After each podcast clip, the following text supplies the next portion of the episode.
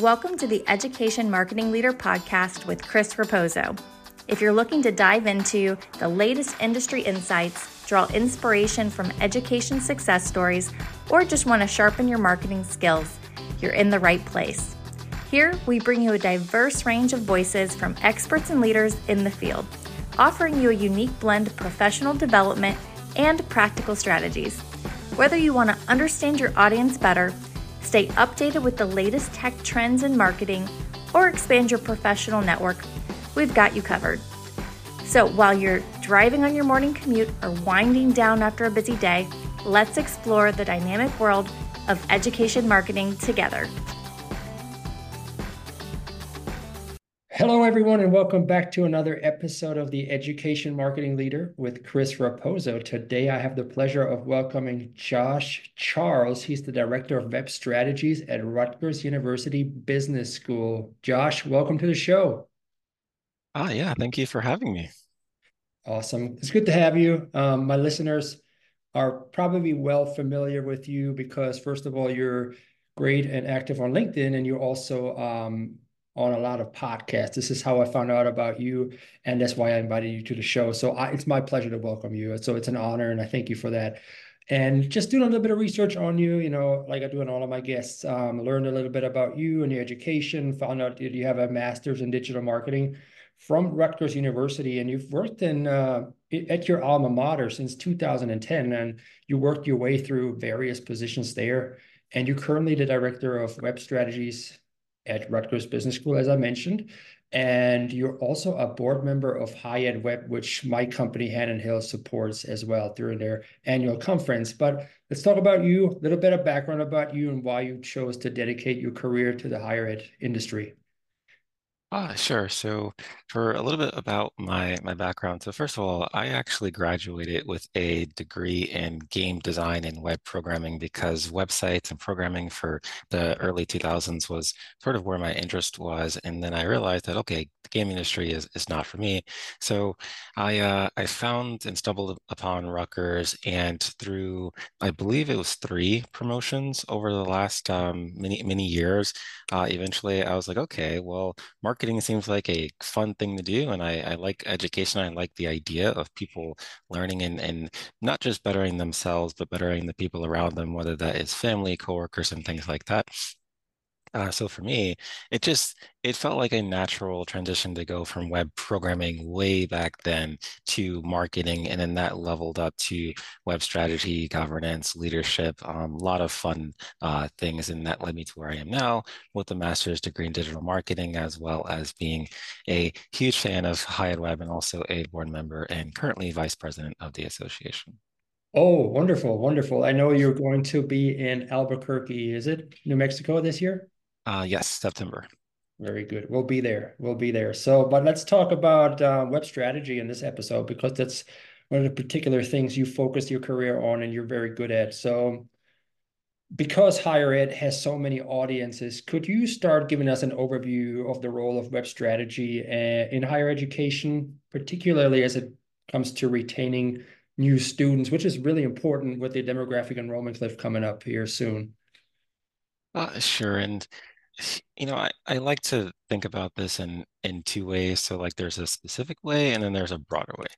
At a specific granular level, like hi higher ed websites are supposed to be like your digital front door onto that institution. And ideally, they are the place where you kind of talk about like who you are, like how can you serve your community? And um, because every institution has their own business goals, how can you support your business goals through your website activities? Um, and that's for prospective students and, and many other groups. For current students that you can sort of add on there like okay how, how can a website help them find their academic resources and just let them know about the institution?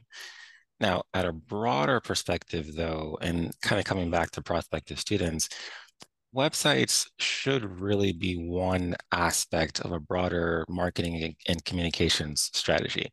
Um, particularly having that strategy be informed by the needs of the audience and the strategic goals of the organization. Because at the end of the day, a website is just it's just one part of a customer journey. Mm-hmm. And.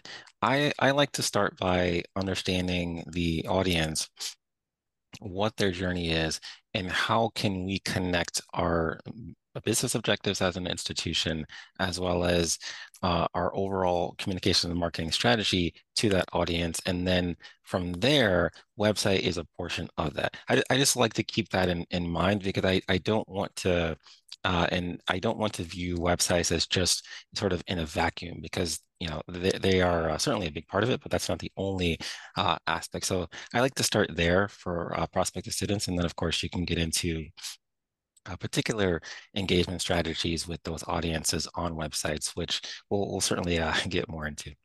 Yeah, absolutely. I like that you said that there are two ways. You know, it's a granular way and the broad way to to look at it. So, could you share your insights on developing a content strategy that, that resonates with prospective students while also accurately representing the universe brand and value? Uh, sure, and and so um, one thing that I, I, I like to also just keep in mind is like when I when I say we and I talk about we, there's a fantastic team of current and former members um, that are all being represented uh, in that, and I, I definitely want to give them praise and, and, credit for all of the things that we collectively are able to accomplish. Content strategy is one part of that, and some of the things that we like to talk about is first of all, content strategy is sort of defining who your audience is and who it's not. It always comes back to to audience. What are their needs? What are their journeys? And that's going to be different for the different as the different parts of the audience. That's sort of the first part. The second part is understanding our own brand, our values, our tone, voice, what's unique uh, and special about us. Just having a real good understanding of what that is that may require some market research and, and brand studies and things like that from um, external partners. However, it ends up working out, it's important to have a good sort of grounding about who we are and what is uh, particularly special about us because our our students for example is is one aspect of what's unique about us. No one else has our students. It's not just about um, our outcomes and and other things that Rutgers may be known for. I maybe something that's talked about a little bit less is that students are also part of what makes the community and the culture at the institution uh, unique. So start by defining the audience um, who they are who they are not what their journey is understand our own brand, our voice, our, our values, what's unique about us, and then understand what touch points along that customer journey um, we can connect what makes us special too. So that might mean thinking about, okay, if a student starts us on social media, how can we engage them there? Once they get to the website, how are we doing that engagement? If they fill out a form, which is ultimately one of the ideas, and they come into our CRM and our marketing automation platform, how can we continue to create opportunities to engage via tools like personalization with uh, emails and, and, segments and things like that in order to get them to take some sort of action ultimately leading up to either a conversation with an admissions uh, representative filling out an application things like that. So again like content strategy to me is like all about the journey who we are and then sort of connecting those two along the touch points of that journey. Let's talk about content here because you you address that too, where people how you communicate to them on social media and then bring them to the website and how you communicate to them on the website. What sort of content types have you found to be most effective in engaging prospective students and how should universities approach the content creation part? Uh, yeah, so this one is um is interesting, and and I, I have very fortunate to be able to uh, connect with higher ed professionals across the, the country via HighEdWeb or AMA and, and other um, uh, groups. One of the things that um, I, I, think stands out to me is that uh, something that might work well for the business school is a little different than engineering students or law students, just like undergrad students are a little bit different than grad. I, think when it comes to, to content creation, the content that is particularly resonating, um, we found that it's content that speaks to the emotions, like what is the experience? How can I see myself here? Um, do I belong here? Sort of trying to answer those uh, questions. That's sort of A. And then B is um, how do I just do this thing? Like, you know, the the um, the transactional uh, content I want to know how I can contact someone. What's the quickest, fastest, easiest way to do that? And do we have content that speaks to that so that they can find what they need to do, take an action, and get out of their way?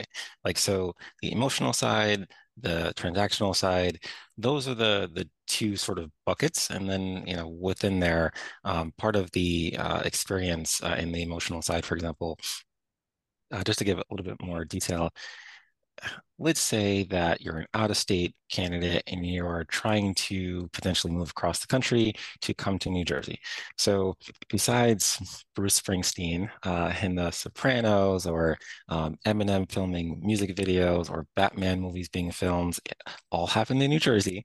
Um, you know, what else is that experience like, not just in the facility, the building, or on campus, but in the surrounding neighborhoods, uh, mm-hmm. for example, what are, what is entertainment life like? Um, they don't. It, it, you have to sort of assume that they don't know anything about um, the the general area, and that goes doubly uh, sure for international students. Uh, so just thinking about how can we speak to the different perspectives of of the different um, segments that we have in our in our audiences to make sure that the content is helping to frame um, Rutgers Business School specifically as a destination that for them on an emotional level as well as a transactional level, once they start to feel good, get them to where they need to go, uh, whether that's financial aid or anything else that they need to um, to do. That content um, is what we start with. And then I would also just uh, quickly add that once you start creating content, also want to have a measurement strategy for like an, experimentation sort of culture so that you try different things, uh, see what's working, see what's not working, uh, run baselines and things like that.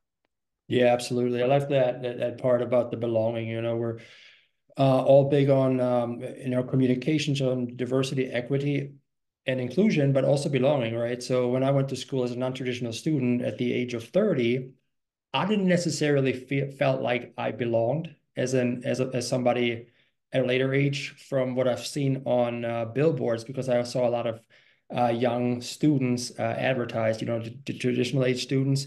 Um, until I actually got on campus and I saw in the evening schools that everybody basically looked like me. Everybody came from work. Um, so communicating that belonging on a website for certain target demographics is also super important. Um, which I think that that will be valuable right from the front gate as people walk into your digital front door to to show them that. But some ways to show them that is through personalization, I think, on their on their website. So I don't know if you're doing any personalization strategies, but how can institutions personalize their web content to better connect with prospective students and what are some successful examples that you've seen in the in the past? Yeah, so this is a, a, topic that we've been sort of circling in and out of for a number of uh, years. And eh, we so eh, there's a few different ways that we've uh, looked at it. I've uh, I heard your your your uh, your podcast with um with Kat, the CEO, uh, Hannon Hill, and I, I think she had a um a really grounded approach to this. So for us, there's the let's at a base level just make sure that we are using the right language and visuals to speak to the particular audiences that we are trying to connect with. So uh, one of the examples that um, actually uh, Kat gave as well, which is something that we try to try to do as well, is if it's an online program, use imagery that is more reflective of that particular audience. Um, same thing with international students, um, just trying to be more uh, strategic and thoughtful when it comes to baseline what can your CMS just do? Uh, then there's, I would say, a higher level to that, um, which typically involves your personalization engines. Uh, I, I, know uh, Clive uh, is Hannon Hill's product. Acquia Lift is something that we initially started to explore maybe five years ago. Um, eh, whether a institution or a marketing team can uh, get to that level, I, I, think that's kind of where we are. One of the common constraints, which uh, I've heard echoed in many other places, is you know it's it's mainly a resource thing, trying to make sure that the people who are responsible for marketing to students are also responsible for web services or event management and other priorities, I would say, that happen within the institution. And whatever time is left, uh, you know, it goes to something else. So we haven't quite uh, gotten there. But even if you don't have that level of technology, I think having at least a thoughtful strategy for how you might pursue that so you can be able to say, this is where we are, this is where we could go, if we address A, B, and C, I think if we sort of start there, it's at least a pathway to that uh, if the resources uh, issue is, is addressed. But again, at, at a very base level, can we just make sure we're using the right language and images and videos and all of those things that are particularly helpful to engage the audiences that we know we have, uh, to which there are many across our web pages. If we can do that, then that's a start. And if you go beyond the website, again, to um, CRMs and, and, email marketing platforms and things like that, most of the platforms out there already have uh, personalization techniques uh, embedded in them. We can do well there, even if we're not necessarily where we want to be uh, website-wise by using um, many of the different features that Salesforce uh, Marketing Cloud and any other platform provides. Mm-hmm. Yeah, I'm going to share a quick uh, example there of uh, why it's so important to personalize and also segment your audience. So we're currently working towards uh, putting on our annual user conference, a Cascade user conference, right? And I have um, I posted a blog about meet the workshop speakers, specifically for technical users. Um, but me being a little bit greedy, I just do one email and to put it into a master audience and just blasted it to 5,000 people who um, the majority of them are probably strategic and they don't really care about the workshops. From that email, I got like 30 unsubscribes. I was like, oh my goodness, I better start segmenting the audience, right? So a couple days later, I sent another email, but only to the technical folks and hardly any unsubscribes and a lot of ticket sales through that. You know, it's just the example there that personalization does really work and you don't want to throw in the whole kitchen sink there. Um, but you, you talked about some of the images. Uh, it's important to have the right images, the right language. Let's talk about the design of a, of a higher website. You know, what design elements do you believe are essential for higher websites to effectively engage prospective students if you don't have a personalization tool that tailors the content for you? Yeah, and and uh, so uh, one of the things that I've had the privilege of seeing over the the many years is that I, I think in in 2024, while web design itself is continuously evolving, um, it, it's fairly mature at this point. Like we're we're not getting wholesale revolutions of design anymore. So instead of trying to jump too far ahead of that curve, I like to keep it grounded. Like the website needs to be visual. Um, you know, it, it, has to be visual um, and it has to be authentic, uh, particularly for um, younger audiences. Like, I, I, think that is a huge component of what should be any higher ed website going forward, unless it's something where it's a website specifically designed for faculty research or other topics that may be a little bit outside of the, the, the main scope of prospective students, okay, there's there's arguments to be made about that. But I think your main school website um, should be highly visual and authentic to the audiences that we're trying to cater for. That's one thing. Second thing is uh, a search bar or some search functionality that actually works, um, that is good at finding the right information and, and, interpreting what folks are trying to search for, even if they don't necessarily spell or use the right keywords and all that stuff, has to be able to work effectively and, and anticipate what the user is looking for. And then once it finds that content, be able to highlight what uh, hopefully the, the user is looking for. So search is, is still very important and that's not going to go away related to that, um, I would also add in the navigation. Uh, you know, website navigation has to be uh, simple, intuitive. It has to function. It has to be able to highlight the main sort of buckets uh, that represent the institution or whatever that particular website is, and make it as easy as possible for that user to get there on desktop, tablet, mobile, whatever device they're using. Um, it has to be uh, uh, good now, and it has to be great in 2024. Um, a few other things that come to mind, uh, even when you get get get outside of uh, search and, and visuals and, and menu navigations, it should be very clear to the audience, the user, what is being asked of them. Um, now, there, there are many different ways to sort of think about that and, and do that. But like, for example, if I am going to a website to try to learn more information about a program, or I want to sign up for an open house or whatever the case may be, it should be patently obvious how to do that thing. Um, and once I find out how to do that, the actual task of going through that form or that process should also be simple and, and be devoid of errors and things like that. Um, so CTAs, that, that should be critical as well. Um, I think uh, one uh, sort of sort of piece of this that I would also like to add is uh, sometimes when we have conversations about web design elements from as as higher ed folks, uh, we like to I guess a nice way to put this is uh, distinguish between design elements or content or functionality and technical sides of things none of that matters to the outside user. Like it, it's all one experience. Like I, am I'm, I'm happy to talk shop with um, with fellow folks behind the scenes about um, how those different components can work and be involved, evolve, and things like that. But I, I like to just keep in mind that to the user, it's one experience, and it could be a great experience, and it could be a bad experience, and we can figure out how to make that a great experience. Um, but at the end of the day, the website design. It's it's the way it functions, what it looks like. It should be better, faster, easier. If you can do those three things, however that ends up being accomplished to make sure that the user can do what they need to do and engage with the business, that is the ultimate goal. Yeah, absolutely. I love that you pointed it out. Better, faster, easier. And if anybody has any questions about that, you know, reach out to Josh. I'm going to link him in the show notes so you can uh, talk behind the scenes as well. Highly recommend reaching out if he offers that.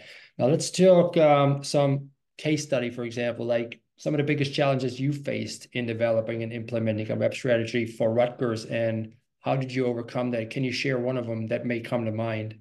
Mm-hmm. Uh, yeah, so uh, for folks who don't know, uh, Rutgers is the largest public institution in New Jersey. I believe we're at like 70,000 students or so, 10,000 uh, staff across all of the different things, well beyond communications, marketing, things like that. Three, three main campuses, as well as uh, many off-campus uh, locations it is a very, very, very large institution. And with that comes familiar challenges, um, centralization versus decentralization. Uh, you have centralized uh, website design strategies, you have governance policies and teams that, that work together. The thing that I think is important to recognize is that every institution is going to be different. Uh, and what I mean by that is that the challenges and the priorities from for me as a web strategist at the business school at Rutgers may be different than the folks at Drexel across the pond, uh, across the way in, in Philadelphia, or Montana State University, or Old Dominion, for example. Um, what I found to be an interesting challenge that we have since figured out ways to be um, really, really uh, efficient at is recognizing the structure and the organizational structure of how comms, marketing, web folks are situated and what policies are, what the standards are across the, the entire university. So for example, I don't want you just think about web strategy or communication and marketing strategy just in the silo of the business school. I want to be mindful of how what we do website wise also influences what the central admissions team, for example, um, if if prospective, uh, prospective students are going to their their website first and then coming over to the business school, you want that experience to be as seamless as possible. Now that's a different group that runs that website, just like it's a different group that runs Rutgers.edu. So the lesson here is that collaboration across all boundaries within an institution is really important. We don't have to be the president or anyone like that in order to try to force things to work the way that we want them to work. That's not the right approach. The way to approach long-term success in large and small institutions is to build bridges and collaboration and figure out who are all of the players involved with all of the different websites and touch points of where your audience could be going and make sure that you're having conversations you're on the same page you're talking strategy you're having that time to be able to make those connections and work collaboratively together so that you're ultimately serving the customer at the end of the day. And again, you can imagine that can be quite a challenge with the size of the uh, Rutgers University, but we have fantastic conversations uh, now with web leads at different schools, at the campus level, IT leads, uh, and all of that ultimately serves web governance. It serves accessibility, which is also hugely important to websites, um, brand, which is a big conversation right now as we are slightly revamping the Rutgers brand. So that has been a um, a challenge initially when we were trying to figure out like what decisions that we should make with our website redesign several years ago. And now as we sort of think about what the future is like in a more centralized uh, environment just make sure to make those connections and make time for people. Yeah make time for people. I like that what you said build bridges. And it's not a us against them approach but a cohesive you know becoming a cohesive unit because at the end it's all about the prospective students, right? And making sure that not only that the institution brings them in, but that you set them up for success in the long term. They become alumni, they may become donors, they may become referrals, you know. So looking at the longer view and ju not just your small little pocket of uh, department that you have at a business school or something, you know, look at the larger picture overall. Now, there's something going on. AI is really hot right now, generative AI. How do you see the evolution of web strategies in higher education, taking into consideration AI and the rise of it? And what should schools be preparing for in the future? Uh, so it's an interesting uh, space. We've been talking about it uh, casually internally for the last couple of months. Um, so, for example, some of the thing ways that we've tried to sort of dip our toes in that is start simple. Try to use um, ChatGPT to come up with how would you write a marketing plan for a new graduate program, for example, which is something that we did last night. Um, I, I think more than anything, part of our concern is not trying to guess necessarily where the industry might be a year or two from now because it's changing that quickly. But at the very least, make sure that we have a basic uh, understanding of how some of these technologies work, particularly AI, um, some of the ways that they work in general, A, but then also B, some of the ways that other folks, specifically in higher ed marketing, have been able to use them uh, lately. Uh, so, for example, Jaime Hunt, um, you Old Dominion, uh, she has had many presentations uh, on different ways that AI is being used. I know um, Mallory from Element 451 has also done that. So, at a at a very sort of basic level, one of the uh, early goals that we have uh, in our group is to start uh, learning on our own, but then come back together some of the ways that we could potentially uh, utilize AI for marketing purposes, uh, and then also not not look at it just as a um, a tool for the staff, but also how could this technology be used by the audience? Like, what are the ways in which they are using it to change how they search for college and ask different questions and things like that. Get in their shoes and understand what that journey looks like and what that technology, how that technology can influence um, the traditional ways in which students of very uh, very different walks of life uh, can continue to to search.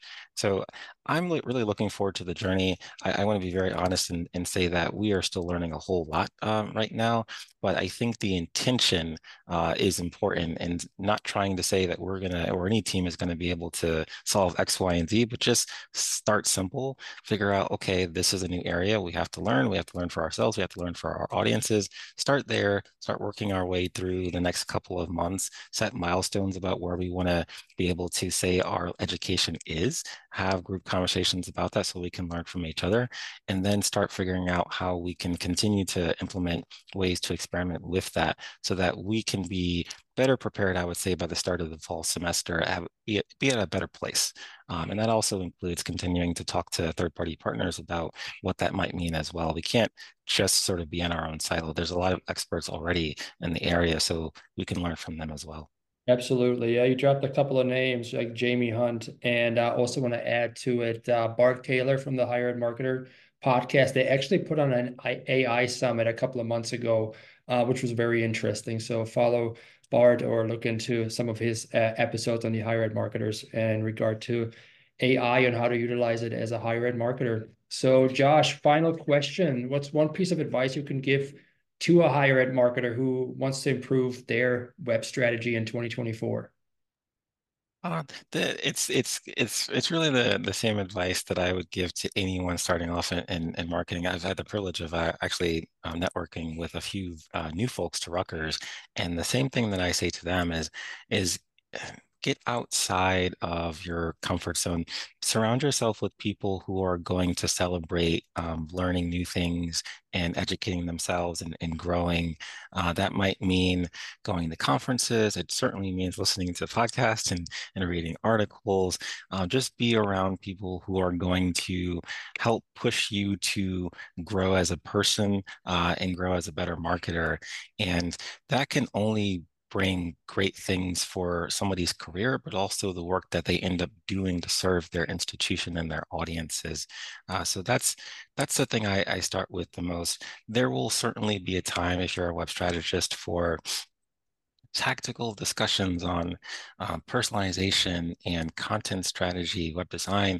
There's there's a whole lots of material out there for that, but at a fundamental level, think about growth uh, and learning and education because that curiosity is going to make it much easier to to learn hear different perspectives and want to go out there and, and learn as much as possible about our our field uh, of, of web strategy.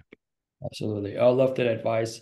Be curious not judgmental as ted lasso would say. Josh thank you so much for your time today. How can people get in touch with you uh, so the, the two quick quickest ways, I'm always on uh, LinkedIn, uh, and then I am always available via the HighEdWeb Slack channel. Awesome. Josh, thank you so much for being part of the show. Yeah, thank you. Take care.